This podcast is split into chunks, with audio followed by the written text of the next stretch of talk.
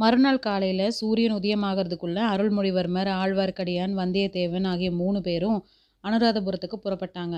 கொஞ்ச தூரம் காட்டுப்பாதையில் வந்ததுக்கப்புறம் ராஜபாட்டையை அடைஞ்சாங்க.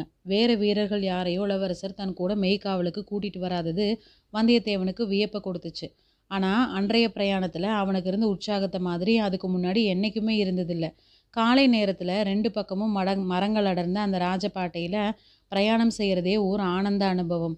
பழையாறை அரசலங்குமரி தங்கிட்ட ஒப்பு வச்சிருந்த வேலையை செஞ்சு முடிச்சிட்டோம் அப்படிங்கிற பெருமித உணர்ச்சி அவன் உள்ளத்தில் பொங்கிக்கிட்டு இருந்தது. அது மட்டுமா?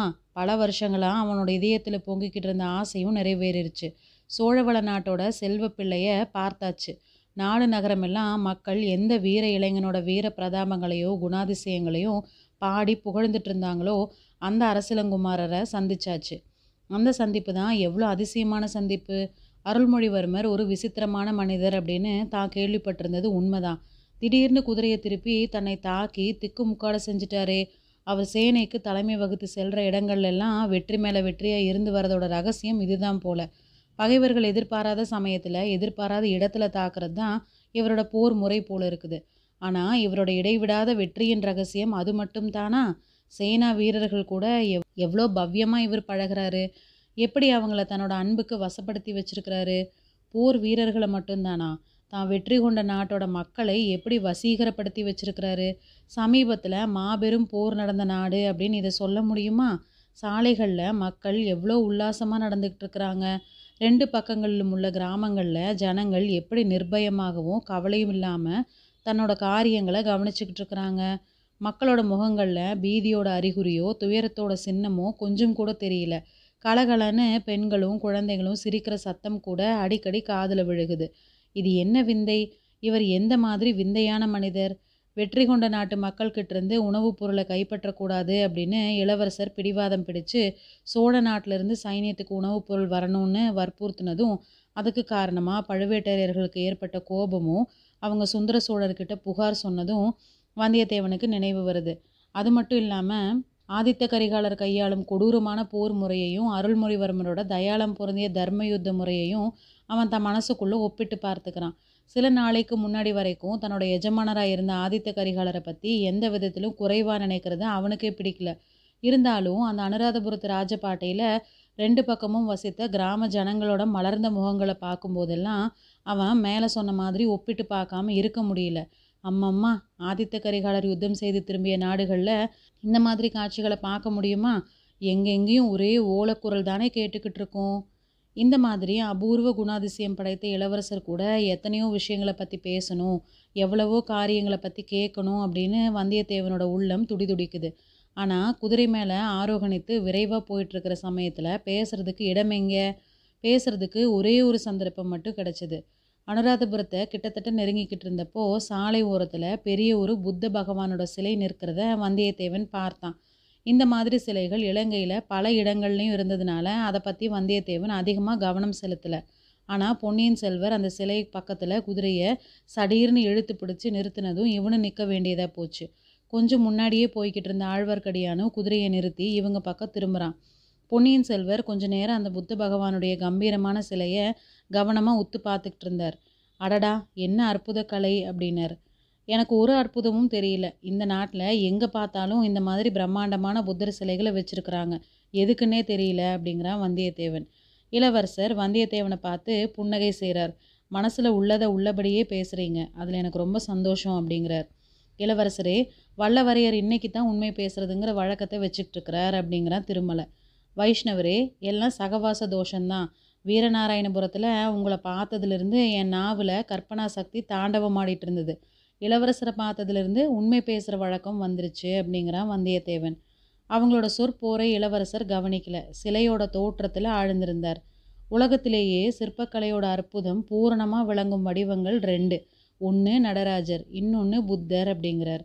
ஆனால் நடராஜ வடிவங்களை இந்த மாதிரி பிரம்மாண்ட வடிவங்களாக நம்ம நாட்டில் செய்கிறதில்லையே இலங்கையில் முற்காலத்தில் இருந்த மன்னர்களில் சிலர் மகா புருஷர்கள் அவங்க ஆண்ட ராஜ்யம் சிறுசு ஆனால் அவங்களோட இருதயம் ரொம்ப பெருசு. அவங்களோட பக்தியை இப்படி பெரிய வடிவங்களை அமைச்சு காட்டினாங்க. புத்த சமயத்தில் அவங்களோட பக்தியை பெரிய பெரிய சிலைகளையும் விகாரங்களையும் ஸ்தூபங்களையும் பார்த்துட்டு நம்ம சோழ நாட்டில் இருக்கிற சின்னஞ்சிறிய சிவன் கோயில்களை நினச்சா எனக்கு அவமானமாக இருக்குது அப்படிங்கிறாரு பொன்னியின் செல்வர்.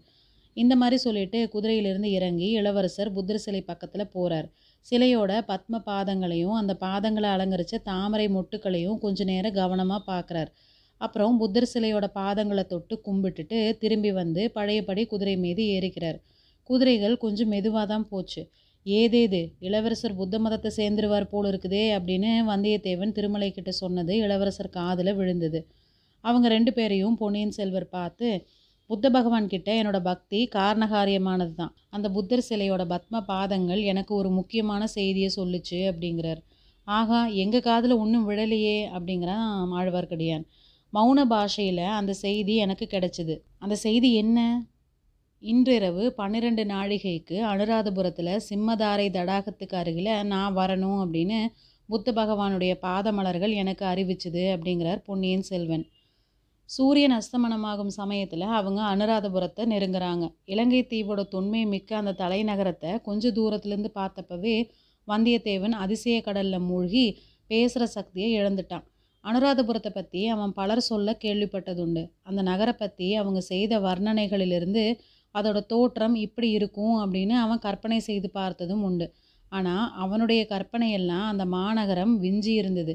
அம்மம்மா இதோட மதில் சுவர் தான் எத்தனை பெருசு? எப்படி ரெண்டு பக்கமும் நீண்டுக்கிட்டே போகுது?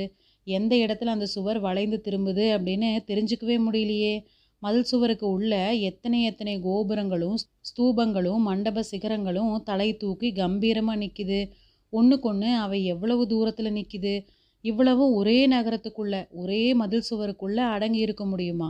காஞ்சி பழையாறை தஞ்சை முதலான நகரங்கள் எல்லாம் இந்த மாநகரத்துக்கு முன்னாடி எம்மாத்திரம் அசோக சக்கரவர்த்தியோட காலத்தில் பாடலிபுத்திரமும் விக்ரமாதித்தனோட ஆட்சியில் உஜ்ஜயினி நகரமும் கரிகால் வளவன் காலத்தில் காவேரிப்பட்டினமும் ஒருவேளை இந்த மாதிரி இருந்திருக்கலாம். இந்த காலத்தில் உள்ள வேறு எந்த பட்டணத்தையும் இதுக்கு இணை சொல்ல முடியாது. மதில் சுவரும் அதோட பிரதான வாசலும் நெருங்க நெருங்க நகரை நோக்கி செல்வோரோட கூட்டம் அதிகமாயிட்டே வந்தது. தமிழர்களும் சிங்களவர்களும் பிஷுக்களும் இல்லறத்தாரும் ஆண்களும் பெண்களும் சிறுவர் சிறுமிகளும் பெருங்கூட்டமாக போனாங்க. எல்லாரும் தேர் திருவிழாவுக்கு போகிறவங்க மாதிரி குதூகலமாக போனாங்க. அவங்களில் ஒரு சிலர் நமது பிரயாணிகள் மூவரையும் கவனிக்கவும் சுட்டி காட்டவும் தொடங்கினாங்க. இதை பார்த்ததும் பொன்னியின் செல்வர் மற்ற ரெண்டு பேருக்கும் சமிகை செய்துட்டு ராஜபாட்டையிலிருந்து விலகி குறுக்கு வழியில் போகிறார் மரங்களால் மறைக்கப்பட்டிருந்த ஒரு சிறிய செய்குன்றத்தின் அடிவாரத்தில் வந்து குதிரையை நிறுத்துறார். பின்தொடர்ந்து வந்த இருவரையும் பார்த்து குதிரையை வெகு தூரம் ஓட்டிட்டு வந்திருக்கிறோம். கொஞ்ச நேரம் இழைப்பாரட்டும். நல்லா இருட்டினதுக்கப்புறம் நகரத்துக்குள்ளே போவோம் அப்படிங்கிறார். குதிரைகள் மேலே இருந்து மூணு பேரும் இறங்கி ஒரு கற்பாறை மேலே உட்காடுறாங்க இவ்வளோ கூட்டமாக ஜனங்கள் போகிறாங்களே இன்றைக்கி இந்த நகரத்தில் ஏதாவது உற்சவமா? அப்படின்னு வந்தியத்தேவன் கேட்குறான் இந்த நாட்டில் நடக்கிற திருவிழாக்கள்லேயே ரொம்ப பெரிய திருவிழா இன்னைக்கு தான் அப்படிங்கிறாரு இளவரசர். ஈழ நாட்டில் ஏதோ யுத்தம் நடக்குது அப்படின்னு கேள்விப்பட்டேன். இங்கே வந்து பார்த்தா ஒரே உற்சவமாக இருக்குது அப்படிங்கிறான் வந்தியத்தேவன். பழையாறையில் ஸ்ரீ ஜெயந்தி உற்சவம் நடந்தது அப்படின்னு நீங்கள் சொன்னீங்கல்ல அப்படிங்கிறாரு இளவரசர். ஆமாம் ஆனால் பழையாறை சோழ நாட்டில் இருக்குது அப்படிங்கிறான் வந்தியத்தேவன். அனுராதபுரம் ஈழ நாட்டில் இருக்குது. அதனால் என்ன? சோழ நாட்டிலையும் சுந்தர சோழ சக்கரவர்த்தியோட ஆட்சி தான் ஈழ நாட்டிலையும் அவரோட செங்கோல் ஆட்சி தான் அப்படிங்கிறாரு இளவரசர். ஆனால் இந்த நாட்டில் இன்னும் பகைவர்கள் இருக்கிறாங்களாமே அப்படிங்கிறான் வந்தியத்தேவன். பகைவர்கள் எங்கேயோ இருக்கிறாங்க. அதுக்கு இங்கே இருக்கிற ஜனங்கள் என்ன செய்வாங்க? போர்க்களத்தில் போர் நடக்க வேண்டியது தான் ஊர்ப்புறத்தில் உற்சவமும் நடக்க வேண்டியது தான். திருமலை நீ என்ன சொல்கிற அப்படிங்கிறாரு இளவரசர். இங்கே வெளிப்பகைவர்கள் இருந்தால் அங்கே உட்பகைவர்கள் இருக்கிறாங்க. வெளிப்பகைவர்களை காட்டிலும் உட்பகைவர்களே அபாயமானவங்க. அதனால் இளவரசர் இந்த நாட்டிலேயே உற்சவமும் யுத்தமும் நடத்திக்கிட்டு இருக்கிறது தான் நல்லது அப்படின்னு அடியேன்னு சொல்கிறேன் அப்படிங்கிறான் ஆழ்வார்க்கடியான். தான் இருக்குது. வெளிப்பகைவர்களை விட உட்பகைவர்கள் தான் அபாயமானவர்கள் அப்படின்னா அங்கே தானே நம்ம இளவரசர் இருக்கணும். அபாயம் அதிகமாக இருக்கிற இடம் தானே வீர புருஷர்கள் இருக்க வேண்டிய இடம் அப்படிங்கிறான் வந்தியத்தேவன். வீரம்னா அசட்டுத்தனமாக சதிகாரர்கள்கிட்டையும் கொலைகாரர்கள்கிட்டையும் போய் அகப்பட்டுக்கணும்னு அர்த்தமா? வீராதி வீரனாகிய நீ அங்கே போய் அகப்பட்டுக்கிறது தானே? எதுக்கு தப்பிச்சு ஓடி வந்த? அப்படிங்கிறான் திருமலை. போதும் போதும். நீங்கள் ஒரு யுத்தம் இங்கே ஆரம்பிச்சிட வேண்டாம் அப்படின்னு அருள்மொழிவர்மர் சமாதானம் செய்விக்கிறார். இருட்டினதுக்கப்புறம் மூணு பேரும் அந்த நகருக்குள்ளே பிரவேசிக்கிறாங்க. அன்னைக்கு யாத்ரிகர்கள் யாரையுமே கோட்டை வாசலில் தடுத்து நிறுத்தலை. எல்லாரையும் தங்கு தடை இல்லாமல் விட்டுக்கிட்டு இருந்தாங்க. காவலர்கள் சும்மா நின்று பார்த்துக்கிட்டு இருந்தாங்க. கூட்டத்தோட கூட்டமாக நம்ம கதை புருஷர்கள் மூணு பேரும் நகருக்குள்ளே பிரவேசிச்சிட்டாங்க. அனுராதபுரத்து வீதிகள்லையும் ஜனக்கூட்டம் அளவில்லாமல் இருந்தது. சாது சாது அப்படிங்கிற கோஷம் வானே அளாவுது அங்கங்கே பல மாட மாளிகைகளும் விகாரங்களும் இடிஞ்சு கிடக்கிறத வந்தியத்தேவன் பார்க்குறான் இடிஞ்சு போன பல கட்டிடங்கள் புதுப்பிக்கப்பட்டிருக்கிறதையும் பார்க்குறான் புதுப்பிக்கிற திருப்பணி இளவரசர் கட்டளை பேரில் தான் நடந்திருக்கணும் அப்படின்னு தீர்மானிச்சுக்கிறான். இப்படியெல்லாம் இவர் செய்து வரதோட நோக்கம்தான் என்ன? ஜெயிக்கப்பட்ட நாட்டோட மக்களுக்கு இவர் ஏன் இவ்வளோ சலுகை காட்டுறாரு? ஆயிரம் ஆண்டுகளாக தமிழகத்தோட அடிக்கடி சண்டை போட்டுட்டு வர்றாங்க இந்த சிங்கள அரசர்கள். இத்தகைய நெடுங்கால பகைவர்களோட தலைநகரத்தை அழித்து கொளுத்தி தரைமட்டமாக்குறதுக்கு பதிலாக இடிஞ்சு போன கட்டிடங்களை புதுப்பிச்சு திருவிழாக்கள் நடத்துறதுக்கு இவர் எதுக்கு அனுமதிக்கிறாரு? இது என்ன அதிசயம்? இதில் ஏதாவது மர்மம் இருக்கணும். அது என்னவா இருக்கும்? வந்தியத்தேவனோட உள்ளத்தில் ஒரு விந்தையான எண்ணம் உதிக்குது. ஆமாம் ஆமாம் அப்படித்தான் இருக்கணும். சோழ நாட்டில் இவருக்கு உரிமை எதுவும் இல்லை. பட்டத்து இளவரசர் ஆதித்த கரிகாலர் இருக்கிறார். அவர் கூட போட்டியிட மதுராந்தக தேவர் இருக்கிறார். அதனால இந்த மா இலங்கை தீவில் ஒரு இவர் ஒரு தனி ராஜ்யத்தை ஸ்தாபித்து சுதந்திர மன்னராக இருக்க விரும்புகிறாரு போல. யார் கண்டது? இவரோட விருப்பம் நிறைவேறினாலும் நிறைவேறலாம். குழந்தை சோதரர் சொன்னார் தானே அருள்மொழிவர்மர் துருவ நட்சத்திரம் மாதிரி அவரை நம்பினவங்களுக்கு ஒரு குறையும் இல்லை அப்படின்னு. அத்தகைய வீர புருஷர்கிட்ட தான் வந்து சேர்ந்ததை நினச்சி அவனோட உள்ளம் மகிழ்ச்சியால் பூரிக்குது. வெளிப்புறங்களில் இடிஞ்சு இருளடைந்திருந்த ஒரு பழைய மாளிகையோட வாசலில் அவங்க வந்து நிற்கிறாங்க குதிரைகள் மேலிருந்து இறங்குறாங்க. அந்த இடம் முக்கியமான வீதிகள்லேருந்து கொஞ்சம் ஒதுக்குப்புறமாக இருந்தது. அதனால் அங்கே ஜனக்கூட்டம் இல்லை. இளவரசர் மூணு தடவை கையை தட்டுறார். உடனே இந்திரஜாலத்தினால நடந்தது மாதிரி அந்த மாளிகையோட ஒரு பக்கத்தில் கதவு திறந்து வழி உண்டாகுது. ஆட்கள் யாருமே இருந்த மாதிரி தெரியல. இளவரசர் இருட்டிலேயே நுழைஞ்சு மேலே போகிறார் வந்தியத்தேவன் பின்னால் திரும்பி குதிரைகளோட கதி என்ன? அப்படின்னு ஆவலோட பார்க்குறான். இளவரசர் குதிரைகளுக்கு வழி தெரியும் அப்படின்னு சொல்லி வந்தியத்தேவனை கையை பிடிச்சி இழுத்துக்கிட்டு போகிறார் கொஞ்ச தூரம் இருட்டில் நடக்கிறாங்க. அதுக்கப்புறம் மினுக்கு மினுக்குன்னு வெளிச்சம் தெரியுது. பின்னாடி பிரகாசமான ஒளி தெரியுது. அது ஒரு பழைய காலத்து அரண்மனையோட உட்புறம் அப்படின்னு வந்தியத்தேவன் பார்க்குறான். இங்கே கொஞ்சம் ஜாக்கிரதையாக தான் இருக்கணும். மகாசேன சக்கரவர்த்தியோட அந்த புறம் இது. திடீர்னு சக்கரவர்த்தி விஜயம் செய்து நம்ம துரத்த பார்த்தாலும் பார்ப்பார் அப்படிங்கிறாரு இளவரசர். மகாசேனர் அப்படிங்கிறவர் யார் அப்படின்னு வந்தியத்தேவன் கேட்குறான் மகாசேனர் அறுநூறு ஆண்டுகளுக்கு முன்னாடி இந்த ராஜ்யத்தை ஆண்ட சக்கரவர்த்தி. அவர் பொதுஜனங்களுக்கு பல நன்மைகளை செஞ்சார். அதனால அவரோட ஆவி இந்த நகரத்தில் இன்னமும் உலாவிக்கிட்டு இருக்கிறதா ஜனங்கள் நினைக்கிறாங்க. அவரோட ஆவியானது துணி இல்லாமல் குளிரில் கஷ்டப்பட போகுது அப்படின்னு மரக்கிளைகளில் துணிகளை கட்டி தொங்க விடுறாங்க. இந்த அரண்மனையிலும் அவருக்கு பிறகு யாரும் வசிக்கிறதில்ல. வெறுமனை தான் விட்டு வச்சிருக்கிறாங்க அப்படிங்கிறாரு இளவரசர். இளவரசருக்கும் அவர் கூட வந்தவங்களுக்கும் பணிவிடை செய்ய அங்கு ஏவலாளர்கள் இருந்தாங்க. குளிச்சு உணவருந்தினதுக்கு அப்புறமா மூணு பேரும் அந்த அரண்மனையோட உச்சி மாடத்துக்கு போகிறாங்க அவங்க இருந்த இடத்துலேருந்து சுற்று பக்கம் எல்லாம் பார்க்கலாம். ஆனால் அவங்கள கீழே இருக்கிறவங்க பார்க்க முடியாது. அப்படிப்பட்ட இடத்துல போய் உட்காந்தாங்க ஐயா பன்னிரெண்டு நாழிகைக்கு எங்கேயோ வரும்படி புத்தர் சிலை சொன்னதா சொன்னீங்களே அப்படின்னு வந்தியத்தேவன் கேட்குறான் இன்னும் நேரம் இருக்குது. சந்திரன் இப்போதானே உதயமாயிருக்கிறான். அதோ அந்த தாகபாவின் உச்சிக்கு நேராக சந்திரன் வந்ததும் புறப்பட்டுடலாம் அப்படிங்கிறாரு இளவரசர். அவர் சுட்டி காட்டின இடத்துல ஒரு பெரிய குன்றும் மாதிரி தாகபா ஸ்தூபம் நிற்கிது புத்தர் பெருமானுடைய திருமேனியோட துகளை அடியில் வச்சு எழுப்பின ஸ்தூபம் அப்படிங்கிறதுனால அவை தாதுகற்பம் அப்படின்னு அழைக்கப்பட்டது. தாதுகற்பம் அப்படிங்கிற பேர் தான் பின்னாடி தாகபா ஆயிருச்சு. எதுக்காக இவ்வளோ பெரிய கட்டிடங்களை கட்டினாங்க அப்படின்னு வந்தியத்தேவன் கேட்குறான் முதன் முதல்ல புத்தர் எவ்வளோ பெரியவர் அப்படிங்கிறத ஜனங்களுக்கு உணர்த்துறதுக்காக தான் இவ்வளோ பெரிய சின்னங்களை நிர்மாணித்தாங்க பின்னாடி வந்த அரசர்களோ தாங்க எவ்வளோ பெரியவங்க? அப்படிங்கிறத காட்டுறதுக்காக முன்னாடி கட்டியிருந்த ஸ்தூபங்களை காட்டிலும் பெரிதாக கட்டினாங்க அப்படிங்கிறாரு இளவரசர். கொஞ்ச நேரத்துக்கெல்லாம் சமுத்திரத்தோட கொந்தளிப்பு மாதிரி பேரிரைச்சல் ஒன்று கேட்குது வந்தியத்தேவன் இறைச்சல் வந்த திசையை திரும்பி பார்க்குறான். தூரத்தில் ஒரு பெரிய சேனா சமுத்திரத்தை மாதிரி பெருங்கூட்டம் நீண்டு போயிருந்த ஜனக்கூட்டம். வீதிகளில் முடிவில்லாமல் வர்றது மாதிரி தெரிஞ்சுது.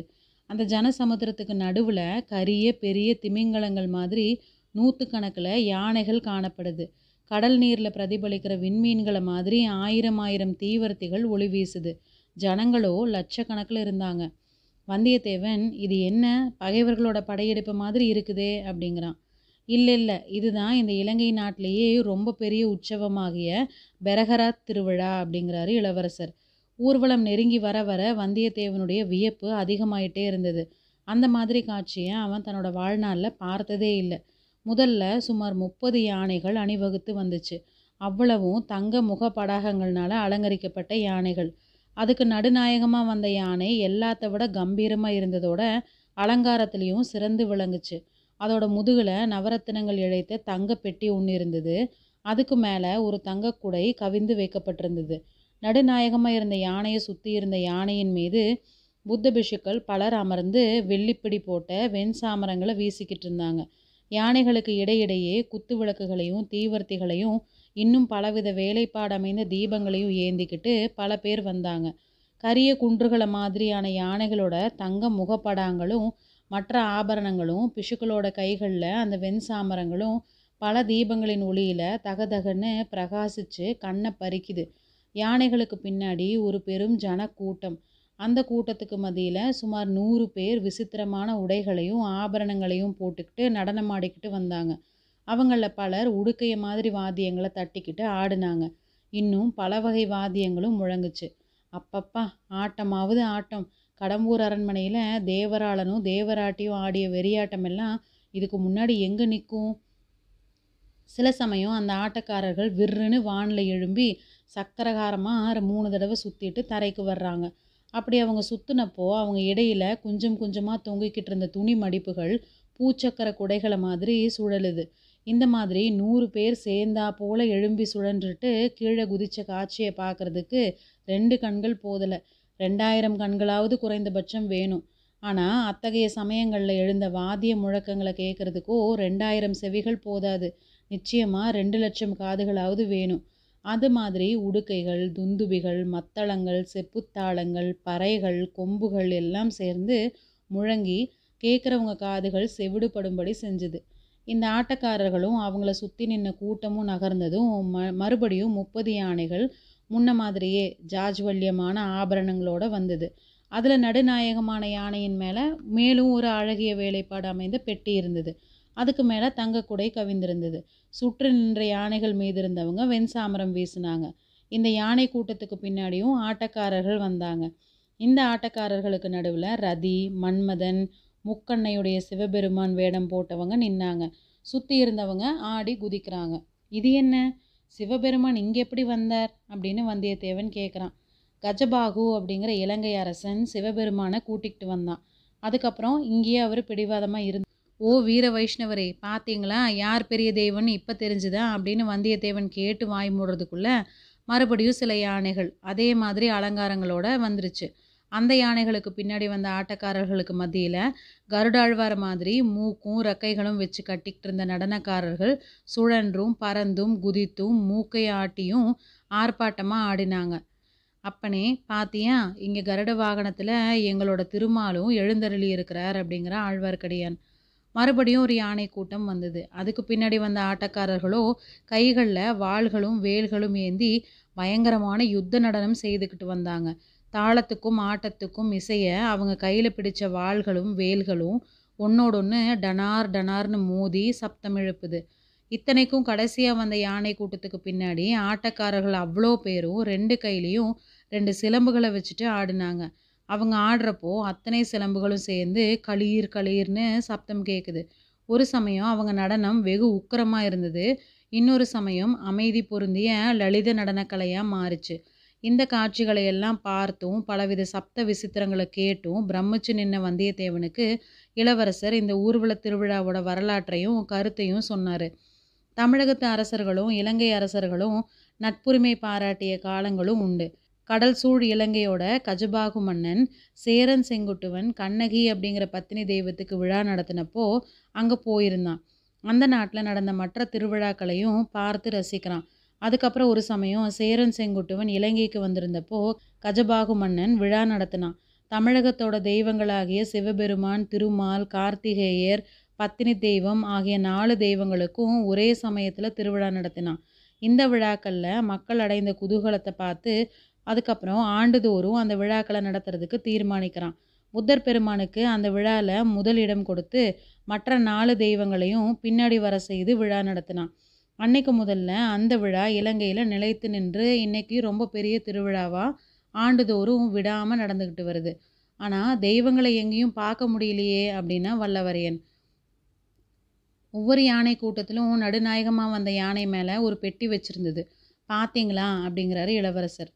பார்த்தேன் அந்த பெட்டிக்குள்ளே தெய்வங்களை பூட்டி வச்சிருக்கிறாங்களா? தப்பிச்சிட்டு தமிழகத்துக்கு போயிடக்கூடாது அப்படின்னு அப்படிங்கிறான் வந்தியத்தேவன். இதை கேட்ட பொன்னியின் செல்வர் சிரிச்சிட்டு அப்படியெல்லாம் இல்லை. முதல்ல வந்த யானை மேலே இருந்த பெட்டிக்குள்ளே புத்த பெருமானுடைய பல் ஒன்று பத்திரமா பூட்டி வச்சிருக்கிறாங்க. புத்த சமயத்தார் இந்த நாட்டில் போற்றி காப்பாற்றும் செல்வங்களுக்குள்ள விலை மதிப்பில்லாத செல்வம் அது. அதனால் அந்த மனித பொருளை அழகிய பெட்டியில் வச்சு யானை மேலே ஊர்வலமாக எடுத்துகிட்டு போகிறாங்க அப்படிங்கிறார். பின்னால் வர பெட்டிகளுக்குள்ளே என்ன இருக்குது அப்படின்னு வந்தியத்தேவன் கேட்குறான் சிவன் விஷ்ணு முருகன் கண்ணகி அவங்களோட பற்கள் எல்லாம் கிடைக்கல. அதனால் அதுக்கு பதிலாக அந்தந்த தேவாலயத்தோட தெய்வங்கள் அணியும் ஆபரணங்களை அந்த பெட்டிகளில் பத்திரமா வச்சுட்டு போகிறாங்க அப்படின்னு இளவரசர் சொல்கிறார் வந்தியத்தேவன் கொஞ்ச நேரம் சிந்தனையில் ஆழ்ந்திருந்துட்டு ஆஹா உங்களுக்கு பதிலாக பெரிய பழுவேட்டரையர் மட்டும் இங்கே படையெடுத்து வந்திருந்தா? அப்படிங்கிறார். அந்த சமயத்தில் திருவிழா ஊர்வலத்தோட கடைசி பகுதி அந்த வீதி முடுக்கில் திரும்பி போச்சு. வாத்திய முழக்கம் ஜனங்களோட ஆரவாரம் இதோட ஓசையும் குறைய தொடங்கிருச்சு. குறிப்பிட்ட நேரத்துக்கு இன்னும் ஒரு நாழிகை தான் மிச்சம் இருக்குது. வாங்க போகலாம் அப்படின்னு இளவரசர் மேடையிலிருந்து இறங்குறார். மூணு பேரும் கீழே வீதிக்கு வந்தாங்க. ஊர்வலம் போனதுக்கு நேர் எதிர்பக்கம் பார்த்து நடக்கிறாங்க. நகர மக்கள் அனைவரும் திருவிழாவில் ஈடுபட்டிருந்ததுனால இவங்க போன வீதிகளில் ஜன நடமாட்டமே இல்லை. கொஞ்ச நேரத்துக்கெல்லாம் ஒரு விஸ்தாரமான ஏரியோட கரைக்கு வந்து சேர்றாங்க. அந்த ஏரியில் தண்ணீர் ததும்பி கரையில் அலை மோதிக்கிட்டு இருக்குது. சந்திர கிரணங்கள் அந்த அலைகளில் தவழ்ந்து விளையாடி வெள்ளை அலைகள் மாதிரி செய்துக்கிட்டு இருந்தது. ஏரிக்கரையிலிருந்து கீழே இறங்கி போகிறாங்க அந்த இடத்துல செண்பக மலர்களோட நறுமணம் பரவி இருந்தது. இன்னும் பல வகை புஷ்ப செடிகளில் வெள்ளை மலர்கள் கொத்து கொத்தாக பூத்து திகழுது. அங்கங்கே சின்ன சின்ன செய்குன்றுகளும் படித்துறை தடாகங்களும் காணப்படுது. தடாகம் ஒன்று மேலே அமைந்திருந்த அந்த மாதிரியான சிங்க முகத்வாரத்திலிருந்து நீர் அருவி பொழிஞ்சுக்கிட்டு இருக்குது. அந்த தடாக கரை பக்கத்தில் நெருங்கி போய் மூணு பேரும் நிற்கிறாங்க அனுராதபுரத்துக்கு வெளியில் சாலை ஓரத்தில் நின்ன புத்தர் சிலையோட தோற்றம் வந்தியத்தேவனோட மனக்கண் முன்னாடி வந்தது. சிலையோட அடிபீடத்தில் வரிசையாக வச்சுருந்த தாமரை மொட்டுக்களை இளவரசர் எண்ணி பார்த்து பன்னிரெண்டு நாழிகையை குறிச்சது அப்படின்னு கண்டுபிடிச்சிட்டார் போல. தாமரை மலர்களாக இல்லாமல் மொட்டுக்களாக இருந்ததுனால இரவு நேரம் அப்படின்னு நினச்சிட்டாரு. அதுக்கு பக்கத்தில் இருந்த சிங்கமுகத்து கிண்டியும் வந்தியத்தேவனோட நினைவில் இருந்தது. அந்த பாத்திரம் இந்த சிங்கமுக அருவி விழுற தடாகத்தை குறிச்சது போல. இதெல்லாம் சரிதான். ஆனால் இங்கே எதுக்காக யார் இளவரசரை வர வச்சிருக்கிறாங்க? இதில் என்னென்ன அபாயங்கள் நேரிடுமோ? தெரியலையே. ஆயுதம் ஒன்றுமே கொண்டு வரக்கூடாது அப்படின்னு இளவரசர் தடுத்ததோட காரணம் என்ன? ஒருவேளை இங்கே ஏதாவது காதல் நிகழ்ச்சி நடைபெற போகுதா? இந்த நினைவு வந்ததும் வந்தியத்தேவனோட உள்ளம் கொந்தளிக்குது. அவனோட மனசு கடல் கடந்து பழையாறைக்கு பாய்ந்து போகுது. இளைய பிராட்டியும் வானதி தேவியும் இவனோட மணக்கண் முன்னாடி வந்தாங்க. இளவரசரோட வாயை பிடுங்கி பார்க்கலாம் அப்படின்னு வந்தியத்தேவன் நினைக்கிறான். ஐயா இந்த இடத்த பார்த்தா பழைய காலத்து அரண்மனை நந்தவனம் மாதிரி இருக்குது அப்படிங்கிறான். ஆமாம் இது அரண்மனை நந்தவனம் இருந்த இடம்தான். ஆயிரம் ஆண்டுகளுக்கு முன்னாடி இருந்த இந்த நந்தவனத்தை ஒட்டி துஷ்டகமனுவோட அரண்மனையோட சில பகுதிகள் இன்னும் அழியாமல் இருக்குது அப்படிங்கிறார். வந்தியத்தேவன் அங்கே கொஞ்சம் தூரத்தில் தெரிஞ்ச பழைய அரண்மனை மாடங்களை பார்த்துட்டு அந்த கட்டடங்கள் அரண்மனை அந்தப்புறமாக இருந்திருக்கலாம். இந்த தடாகத்தில் அரசலங்குமரிகள் இறங்கி ஜலக்கிரீடை செய்து மகிழ்ந்திருப்பாங்க அப்படிங்கிறான். இந்த நந்தவனத்தில் நடந்த அதிசயமான சம்பவம் வேற ஒன்று உண்டு. ஆயிரம் வருஷத்துக்கு முன்னாடி நடந்தது. துஷ்டகமனு மன்னனோட புதல்வன் சாலி அப்படிங்கிறவன் இங்கே ஒரு நாள் உலாவிக்கிட்டு இருந்தான். ஒரு பொண்ணு இந்த தடாகத்தில் தண்ணீர் மொண்டு புஷ்ப செடிகளுக்கு ஊற்றிக்கிட்டு இருக்கிறத பார்த்தான். அந்த பொண்ணுக்கிட்ட காதல் கொண்டான் அவள் ஒரு சண்டாள பொண்ணு அப்படின்னும் அவள் பேர் அசோகமாலா அப்படிங்கிறதும் தெரிஞ்சுக்கிட்டான். சண்டாள பொண்ணாக இருந்தாலும் அவளை தான் கல்யாணம் பண்ணிக்குவேன் அப்படின்னு பிடிவாதம் பிடிச்சான். அப்படின்னா நீ சிம்மாசனம் ஏற முடியாது அப்படின்னு தந்தை சொல்லிட்டார். சிம்மாசனம் வேண்டாம் எனக்கு அசோகமாலா தான் வேணும் அப்படின்னு சாலிவாகனன் பிடிவாதமாக சொல்லிட்டான். இந்த உலகத்தில் இன்னொரு ராஜகுமாரனால் இப்படி சொல்ல முடியும்னு தோணுதா? அப்படின்னு பொன்னியின் செல்வர் சொன்னப்போ கோடிக்கரை கடகுல படகு செலுத்திய சமுத்திரகுமாரியோட நினைவு வந்தியத்தேவனுக்கு வந்தது. ஆகா ஒருவேளை இவரும் இந்த பொண்ணை நினச்சிட்டு தான் இந்த கதையை சொல்கிறாரா என்ன? அப்படின்னு நினச்சிக்கிறான். பூங்குழலியோட பேச்சை எப்படி எடுக்கலாம்? அப்படின்னு அவன் நினச்சிக்கிட்டு இருந்தப்போ அங்கே ஒரு அதிசயம் நடந்தது. சிங்கத்தாரை தடாகத்துக்கு பின்புற சுவரில் உட்பக்கம் குழிவாக அமைஞ்சு அதுக்குள்ளே இரண்டு பேர் அமரும்படியான ஒரு கல் ஆசனம் இருந்தது. அப்படி அமைஞ்சிருந்த அறையோட ஒரு ஓரத்தில் திடீர்னு விளக்கு வெளிச்சம் காணப்பட்டது. விளக்கு பிடிச்சிக்கிட்டு இருந்தவரோட ஒரு கை மட்டும் முதல்ல வெளியில் வருது. அதுக்கப்புறம் புத்த பிஷு ஒருத்தரோட திருமுகம் தெரியுது. வந்தியத்தேவன் இந்த இந்திரஜால காட்சியை அடங்காத வியப்போட பார்த்துக்கிட்டு நிற்கிறான் மேலே என்ன நடக்க போகுது அப்படின்னு தெரிஞ்சுக்கிற ஆர்வத்தினால அவன் மூச்சு கூட விடாமல் நின்றுக்கிட்டு இருக்கிறான்.